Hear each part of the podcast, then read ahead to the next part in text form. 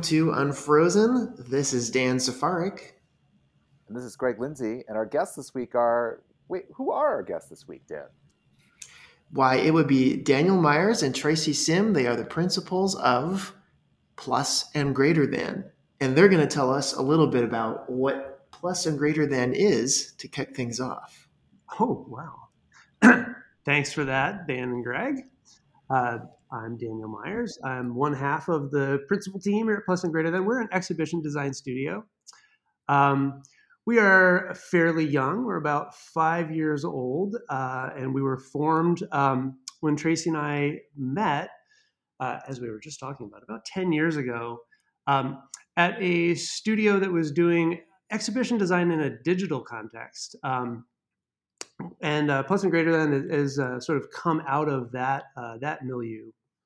Uh, my name is Tracy Sim. I'm the other co-founder of Plus and Greater Than, and uh, my background is actually in performance and theater, and I sort of found my way to exhibition design through that lens.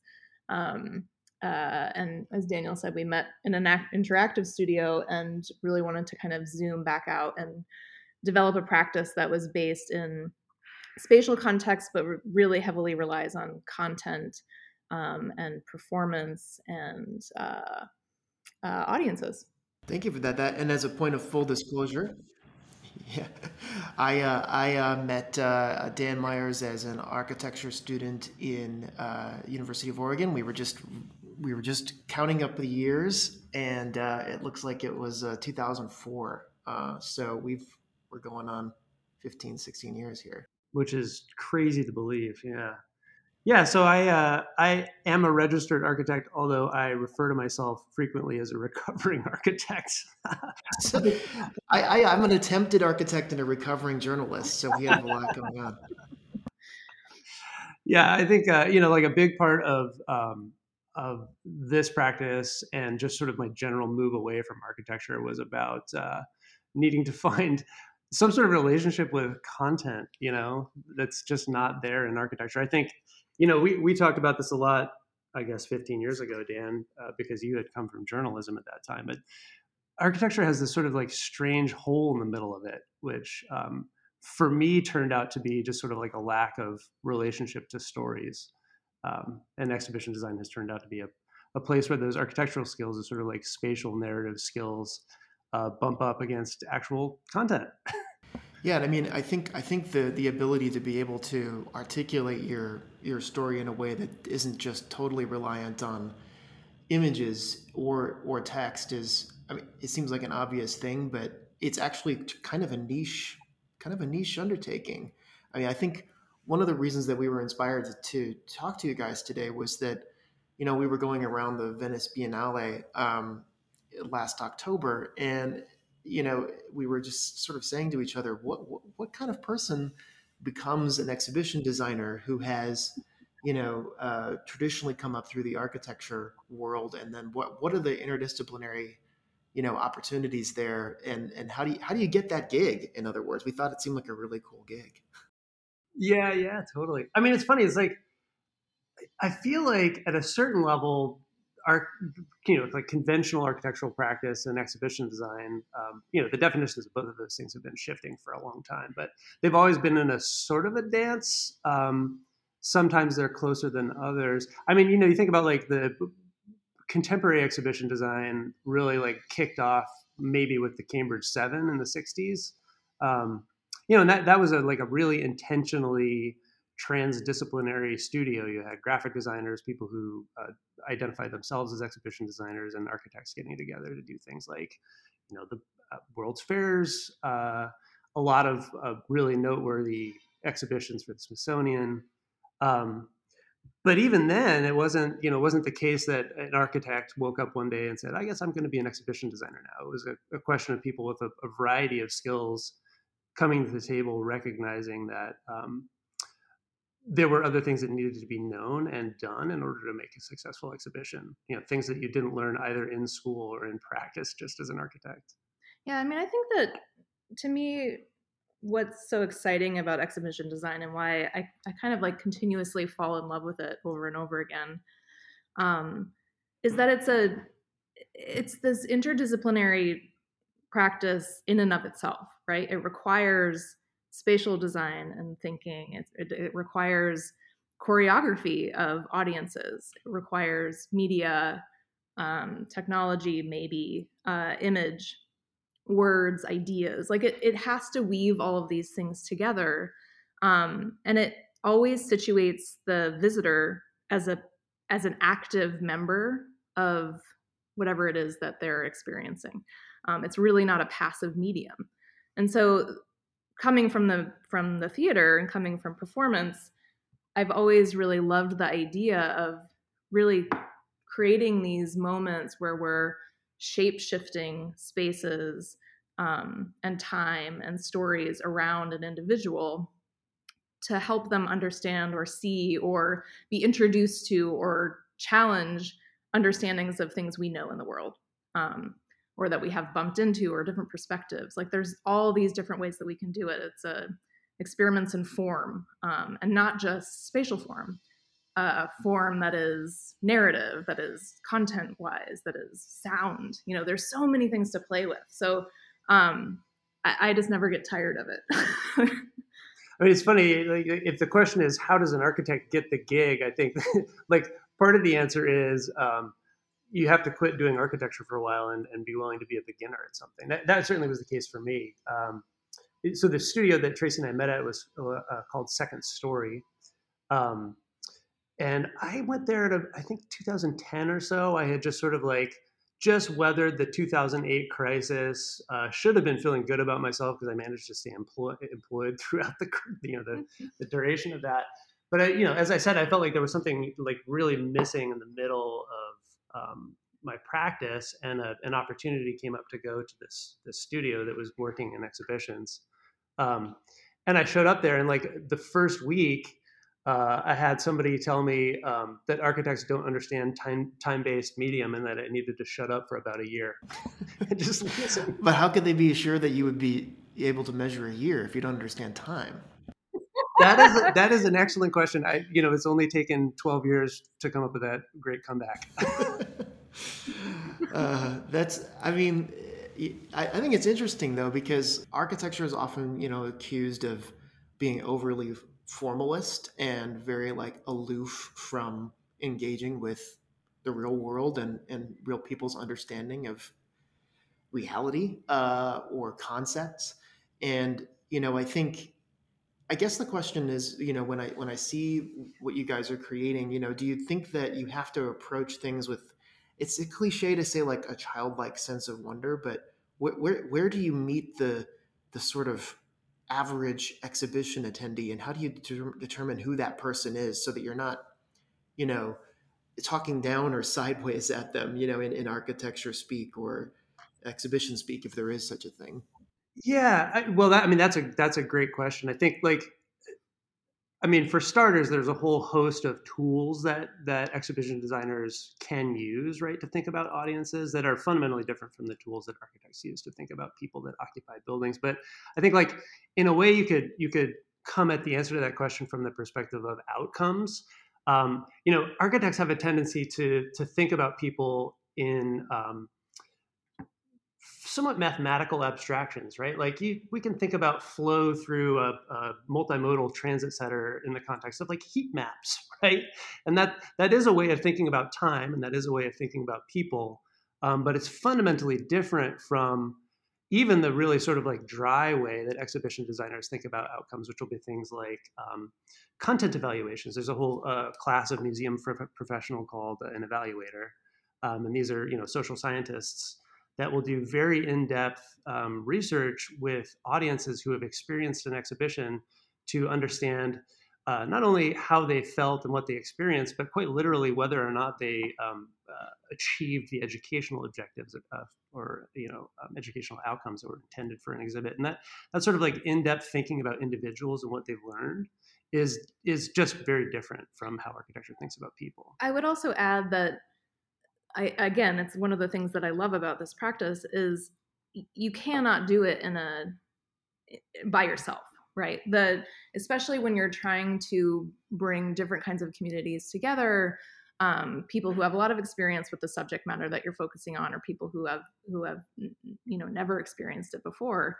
Um, we need to make sure we're making partnerships with curators, historians, community members, um, you know, people across the swath of audiences that we're trying to bring in that are part of the project.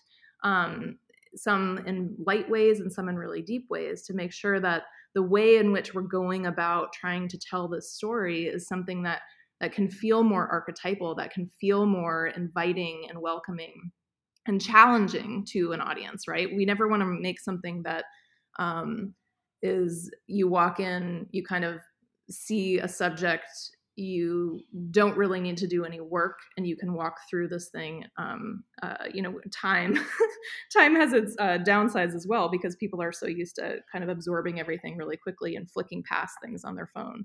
Um, and so to really get people to sort of sit in the moment with content and fall into it in a way um, is part of what we're really focused on in our practice of like really drawing people into the world of what it is that we're trying to explore together. Well, yeah, I mean, I I, I love what you said at the very beginning, guys, about the fact that you know the a whole at the center of architecture and it was storytelling, because because you know I'm a recovering journalist as well, uh, and an architecture groupie perhaps is maybe my relation to the field, but um, you know, it was a decade ago that I was very fortunate to be invited to a super group of architects and artists that Jeanne Gang put together. It was her and Kate Orff and Theaster Gates. I think I'm the only member of that team who doesn't have a MacArthur Genius Grant at this point. Um, and it was for MoMA's exhibition Foreclosed, Rehousing the American Dream. Yeah. Um, it was a really it was a really interesting display and, and you know and I talked through the process but what was what I marveled at for me is someone who had always been as a journalist on the other side of the table from the architect at the end where the architect tries to explain what they've done with whether it was rem with the you know prada superstore in manhattan or whatever else um, but it was the first time i'd ever hung out with architects and it was fascinating to me because i thought of everything as stories and like what is our narrative arc? Who are our characters? How do we hang ideas off of that arc?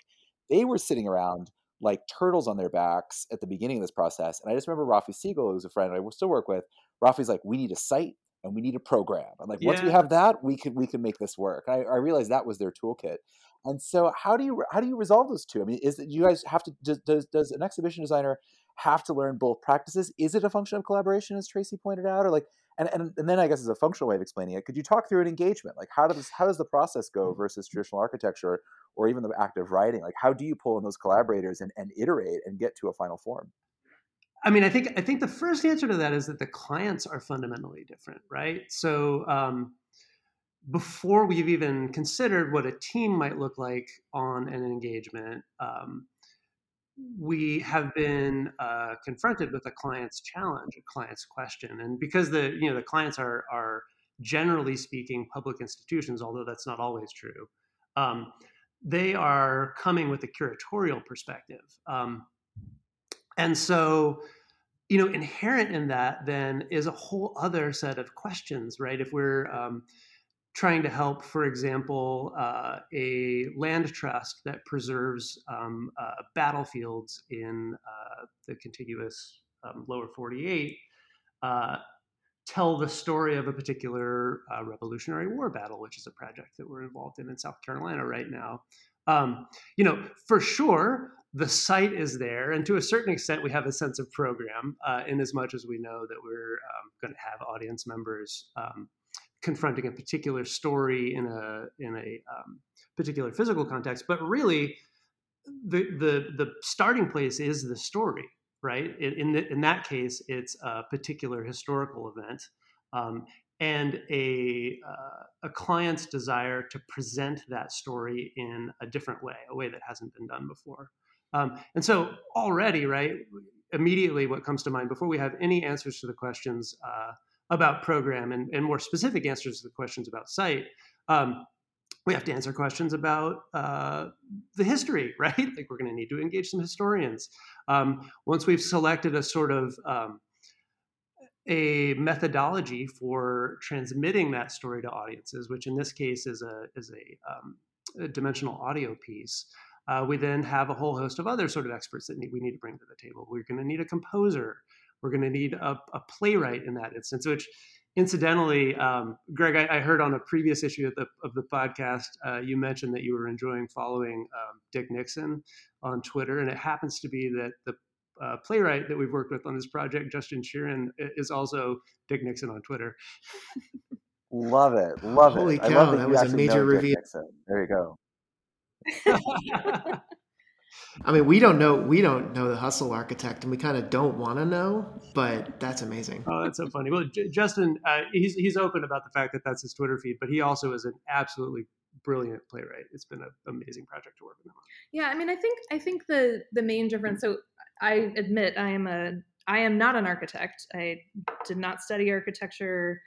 Uh, again, my world was really in performance, and um, I I did a, a 18 month or 15 month um, stint in an arch- architecture studio to just kind of better understand how spatial design comes, uh, what the process for that looks like from an architectural standpoint. Um, so I have very little to go on in terms of what most people experience. Um, but what I do know about the work that we do um, and the work of exhibition design is that it, it's really swoopy, right? Like we really sit in um, the mud and the mix of of ideas and emotion and audience um, really heavily in the beginning, and trying to understand what it is about this story um, that needs to be told, and why, and for whom, and how do we sort of tease apart um, those like really tight woven moments of a, a, narrative that maybe is really familiar to people or is really new um, but find those threads that are actually the meat of the story that that need to be kind of like teased out and and raised up and surrounded in different ways by context than we've done before. Um, so we really really spend a lot of time in our early um, parts of our project. And, and as daniel said sometimes we have a curator who knows exactly what the um, the story is going to be and we need to work together to figure out you know how to sort of shape it and how how uh, how it comes to life um, narratively and physically as you're moving through the space. Um, but in some cases we get a call from we're working on a project with the national building museum um, and you know they have a rough idea of an exhibition they want to do but they're in the really early stages. And so in those cases we are we love to meet with large groups of people. So we met with i think like 20 20 different um, uh, staff members inside the institution. This was probably three years ago now. Um, to really just have big brainstorming sessions that dig into various topics that we've been discussing, how they kind of overlay on one another, um, where are the guts of the story that we want to get into, what makes us excited. Um, this has to do with um, uh, uh, story illustrated storybooks. Um, and so there's a lot of fodder there that we can fall into and get really excited about, um, and then come back to our clients with new ways to sort of see in or a way to see into these stories um, that can be expressed and experienced um, through uh, you know a, linear or a non-linear way.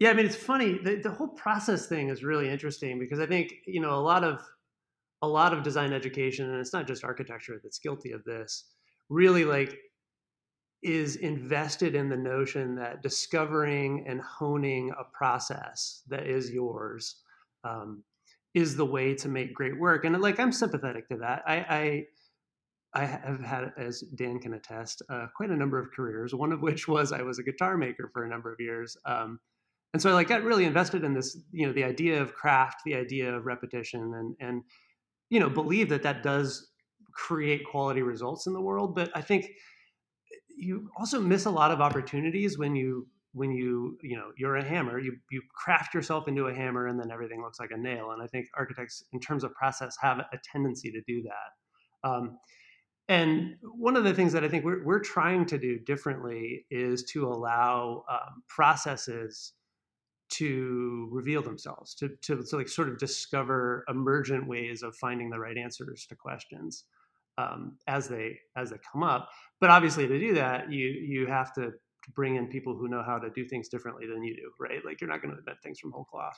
Well, that's that. Thank you for that. That's a very comprehensive uh, description of the process, and I know it's not going to be. It sounds like it's never going to be the same, right, uh, for any individual engagement because your starting point is always so different, which is obviously probably one of the things that makes it a really interesting career. Yeah, totally. I mean, and I think you know there are folks that that focus on particular aspects of exhibition design. You know, there are people that just do aquariums, for example, and that's amazing. You know, um, I think that for us, just sort of temperamentally, we're more interested in um, yeah. variety. I mean, I mean, you know, the one thing that you do have in common with the architect, norm in normal circumstances, you know, such that there are any normal circumstances anymore, um, is that you're dealing with 3D space and how to walk people through it. Um, what has yeah. been the sort of impact of COVID, not only on you know business from a business perspective, but on the the functional way that you've dealt with designing exhibitions for uh, you know anticipating a future of social distancing or more electronic engagement or, or or have you not had to pivot to that oh man we we absolutely have i mean my one word answer is denial but um,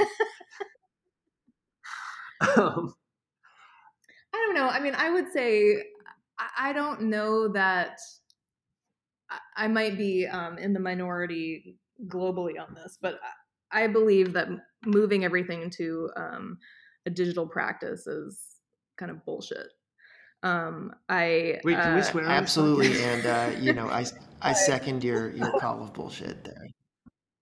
Yeah, I mean, I just you know, I I think that it was really interesting to see sort of the start of you know we we worked for a long time in interactive media so we are very comfortable in technology and new media um, and creative development and all of that sort of stuff and we work those things into our practice in intentional ways when they are the right tool for the job um, they're you know they're another material on the palette and they're used in the same way that any other material is when they're the right thing to be to be used. Um, when the pandemic first started and uh, some of our our peers were calling for you know more uh, touchless interfaces and um, interactive solutions to um, being in places or or really still being in places but dealing with the fact that nobody wanted to touch any surface.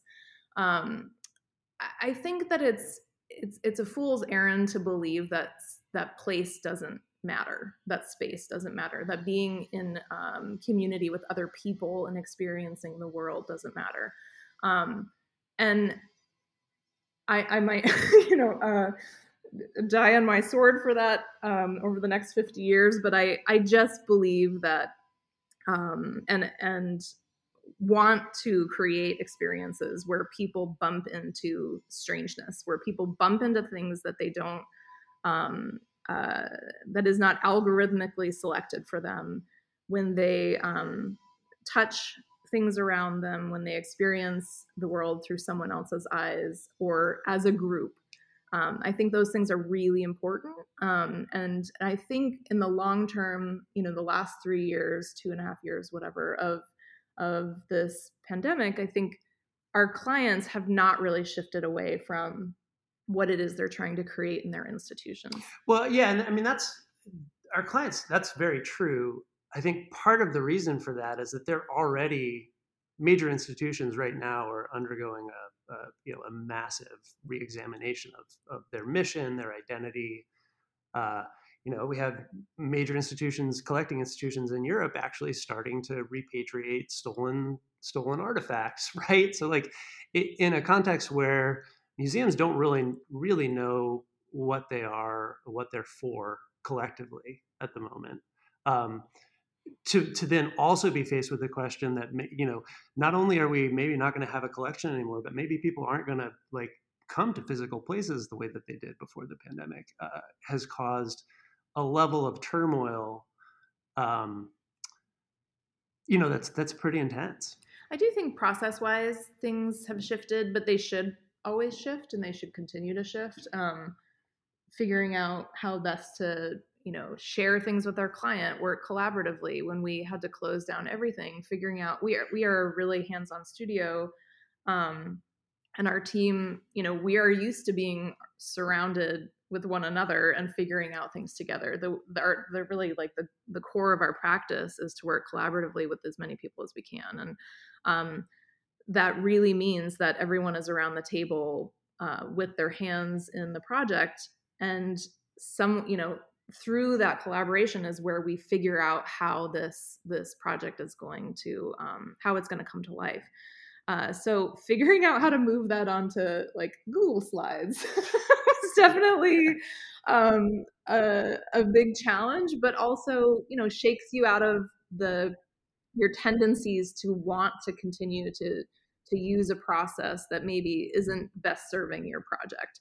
Um, so so just sort of you know making you uncomfortable is um, it's it's honestly something that I think is super important for us as practitioners, but also something really important to think about for our audiences. But but not uncomfortable in the sense that we want people to be exposed to infectious disease, right? No, God, no, no. But I mean, like, uh, you know, we all we all can get really habituated to working in particular ways, and um, that can over time sort of limit the way that you can see connections and see uh, opportunities um, in your work um, and so being shaken up to sort of challenge yourself to to work in a different way to see in a different way to collaborate in a different way i, I mean those things are are, are you know that's a really good insight too i mean one of the things that we were thinking of or one of the things that uh, that i'm thinking of that that would draw off of another previous conversation that we had which was less to do with exhibition design and more to do with how to maintain street life in the face of the increasing outsourcing mm-hmm. of commercial retail to delivery services. And mm-hmm. the, but the thing that came up was the reuse of uh, you know department stores and big commercial spaces on the street um, as experience centers, like the Dr. Seuss experience and the the Office and the Friends experience, like re- rejuvenate the you know brand from the 90s or whatever nostalgia you know vein you're trying to tap. Um, and I'm wondering what you guys think of those types of things, like go see Van Gogh as it was really intended, which is what projected on the inside of a four wall box. Yeah. Oh man. I mean, we have to tread lightly on this territory, but I mean, so first of all, I will say about the Van Gogh thing, uh, you know, I, all of all of our designer and artist friends are up in arms about that and how vacuous it seems. On the other hand, uh, just you know, in our fair city of Portland alone, uh, the numbers it's looking like almost 10% of the population of the metro area went to see. You know, I don't know if you're aware that there are two competing companies that are simultaneously touring Van Gogh I was not. right now, and I don't know. Which, yeah, I don't know which of the two is here. Uh, we didn't go for public health reasons. But um, you know, when when you can get ten percent of a city to come out for a quote unquote cultural event, something is happening that that artists and designers who care about um, public life should be looking at, right? Um, I guess my argument would be we should be thinking about what the sort of like mechanism is that is creating that interest, uh, and then see if we can't repurpose it with with some higher quality content. Um, yeah, I mean, with regard to the like the just proliferation in the experience economy, the quote unquote experience economy in the last, you know, even really in the last three years. I don't know. We're up in arms about it. Our museum clients are up in arms about it um, because you know it just seems like there are more important things to do with our time than break our tailbone jumping into a fake pool of uh, you know uh, ice cream sprinkles. I don't, I don't know. That sounds kind of fun. Um, yeah, no, I mean, I, I think that it, it, almost seems to me like an extension of the the big debate that was happening, say, mm, I guess it was probably almost two decades ago when you had like the motorcycle exhibition at the Guggenheim, or you had these very, very commercially oriented um, exhibitions that were absolutely record breakers at museums. I mean, they were they were they were giving museums attendance numbers that were well over that of amusement parks. And so there was this sort of argument of like, yeah. well, you know, it, shouldn't it be the purpose of a museum to to question what is art in the first place and to put in front of people if you know maybe Harvey, maybe Harley Davidsons are art, and it, sort of seems like a little bit of a, an extension of that. Except now it's about not about the questioning the art, at least in the case of something like Van Gogh, which is established, but treating that art in a overtly commercial, two dimensional is not the right word to use, but a sort of uh, a sort of ham-fisted way, right? Mm-hmm. Yeah, I mean, you know, it's like like everything in our culture, it's become fractalized and so fragmented. It's it's hard to look at a sort of it's hard to look at this problem. I think through a through a, a simple lens, um, but I do think you know this whole like question about what is themed entertainment and what is uh, high museology is a pretty old one. Um, and you can think about like you know the, the sort of like OG experiences, the the um, the themed bars and restaurants in Paris in the late 19th century, Clifton's Cafeteria in LA. Um, uh, you know, like those things have been around for a while, and I guess I'm sort of always on team insurgent because I I think that the um, you know I, I think it's it's not like it's a secret, uh, it's not like it's new information that um, the the preservation of this sort of like high museum is an artifact of white supremacy, right? Like we, we need to be breaking that down. Um, but when you you know sort of like add the the z axis of the sort of like commercial interest around the experience economy, I, all of a sudden I'm not sure whose team I'm on anymore. You know what I mean? Yeah, I, I yeah the, the Dr. Seuss experience experience is not exactly like becoming acclimated with the, the Black Panthers. Right, right, totally. I do think that there is something, and maybe this is why Daniel and I work well together. Is I, I'm trying. I always try to to look optimistically some of these things, and I think to me there is something uh, hopeful about people wanting to gather to experience some that makes them feel something. Um, you know that that feeling could have very little depth as some of these experiences have um, but if the instinct to to convene with large groups of people or even small groups of people um, to to look at projected light on a wall to get excited about that and feel like you're participating in a world that you felt unwelcome in before.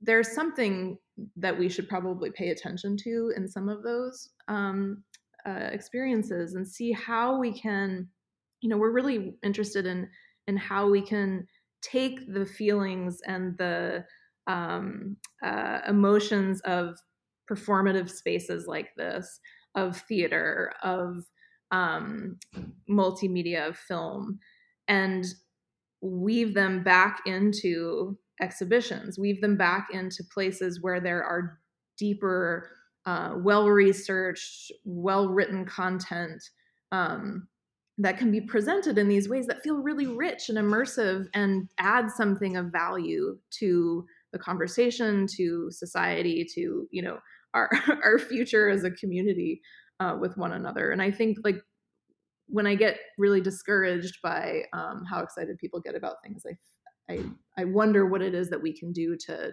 to add something to it rather than just pan it. Yeah, no, I mean it doesn't make a whole lot of sense to just sort of kick back and and uh, you know not participate in something that seems like a sort of tidal wave. Um, I mean that would be sort of like saying like I don't know about this internet thing.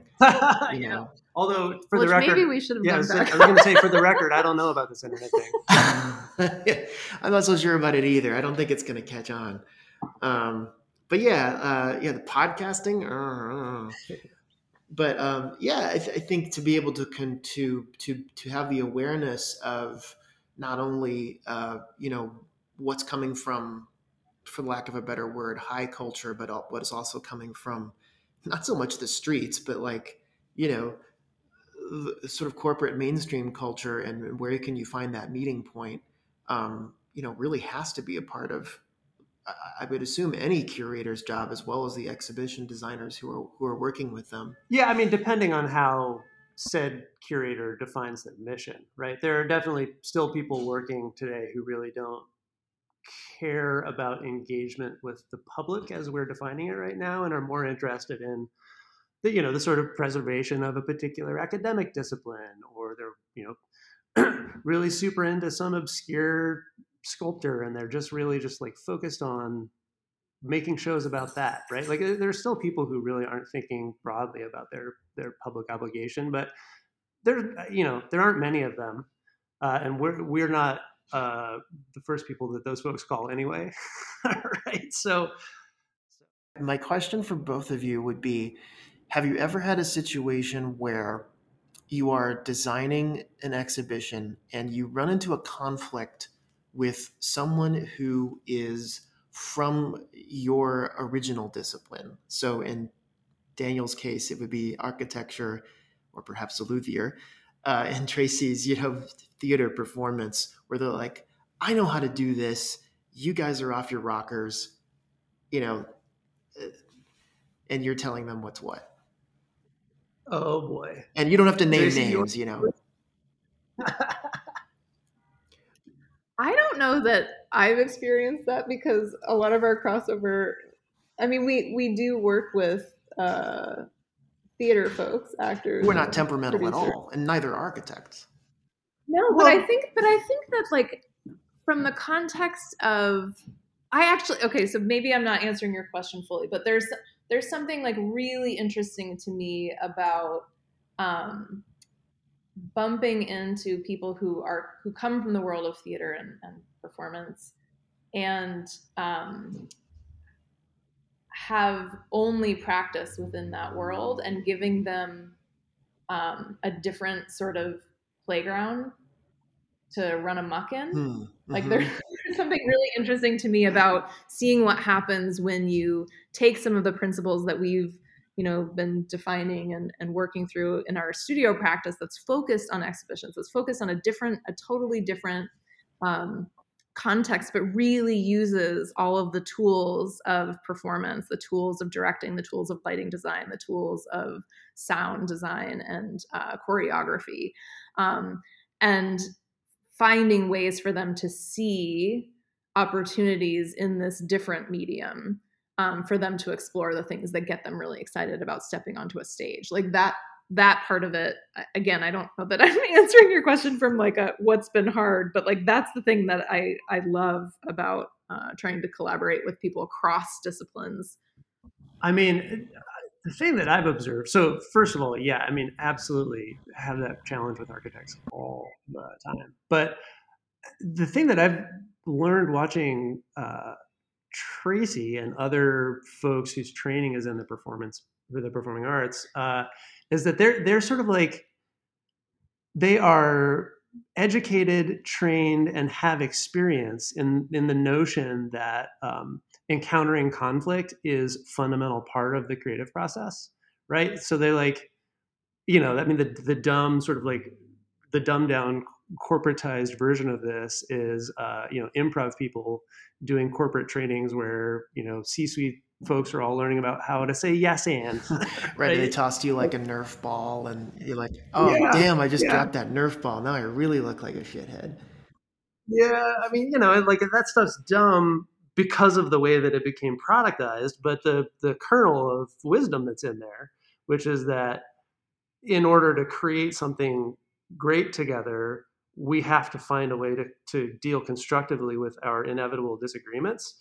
Um, you know, that's built into the training. And so it's just like muscle memory for performing artists to, uh, to, to proactively and constructively deal with conflict. Whereas, and it's not just architects, you know, like I can blame architects because that's, that's my, you know, professional experience, but I, I've seen this in other design disciplines as well.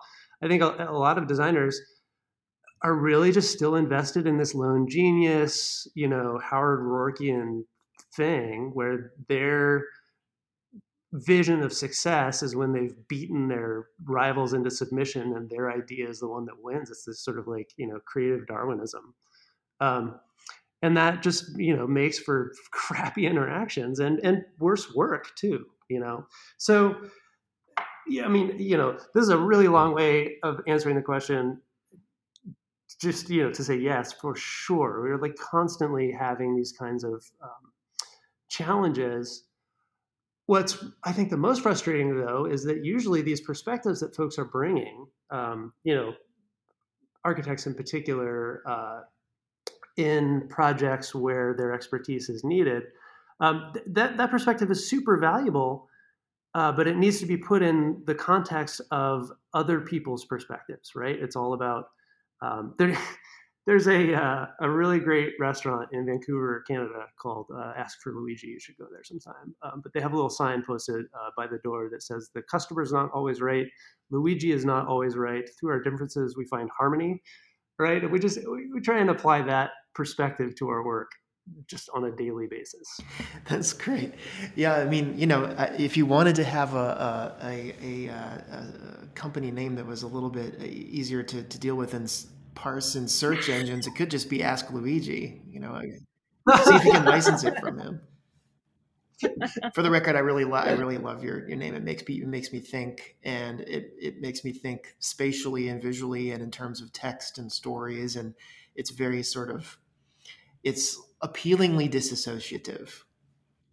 Oh, well, yeah, man. and it's you know it's really meant to to to speak to the fact that we are more and better than the sum of our parts. That that when we can see one another as valuable contributors to work, um, we can make really incredible things happen. When it's just one person, um, you know, one person cannot really bring anything into the world uh, I mean, we can bring things into the world, but when we're talking about the scale of, of, of work that, that we do, it doesn't matter who had the idea that gets everybody excited about it, right? When you're sitting around a table.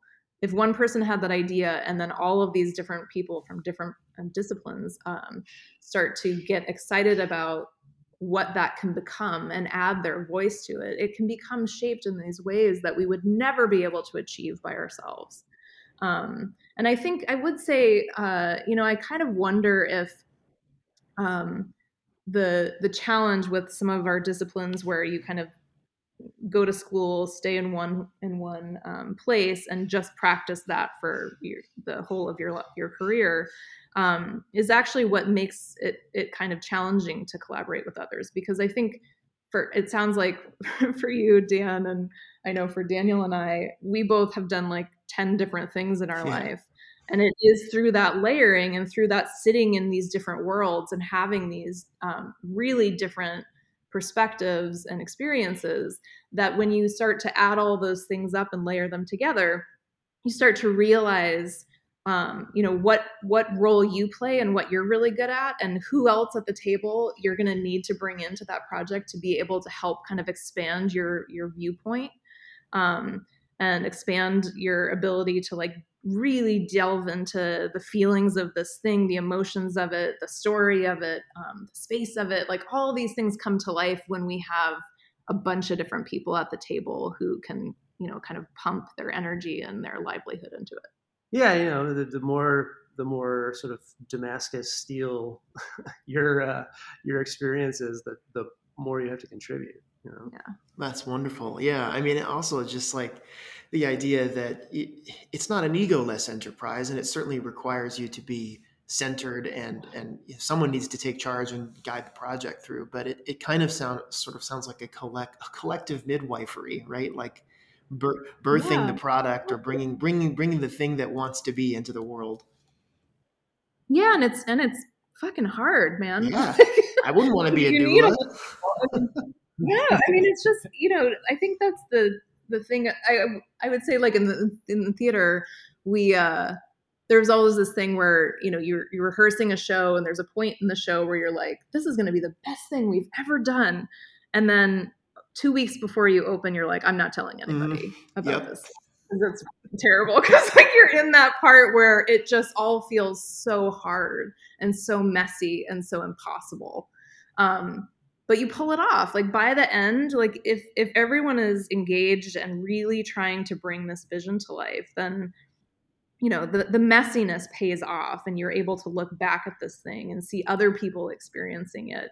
Um that's you know that's the magic of it every time. That's great.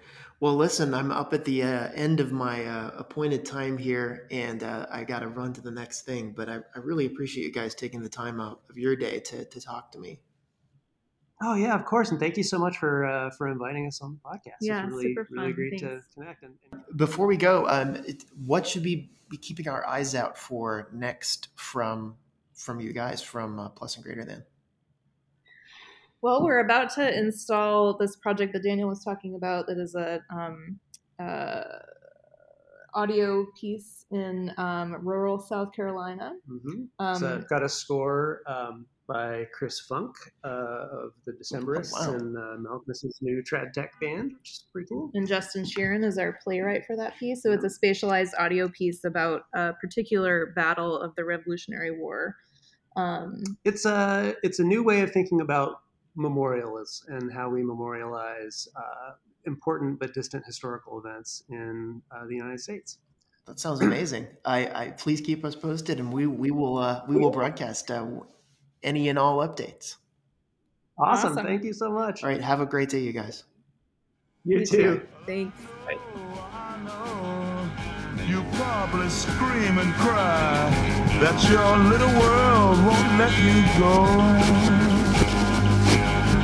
But who little world are you trying to prove that you're made out of gold and uh, can't be sold?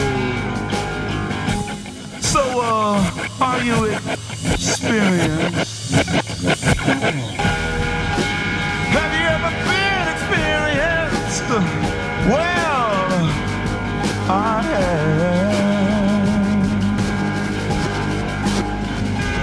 Uh, let me prove it to you.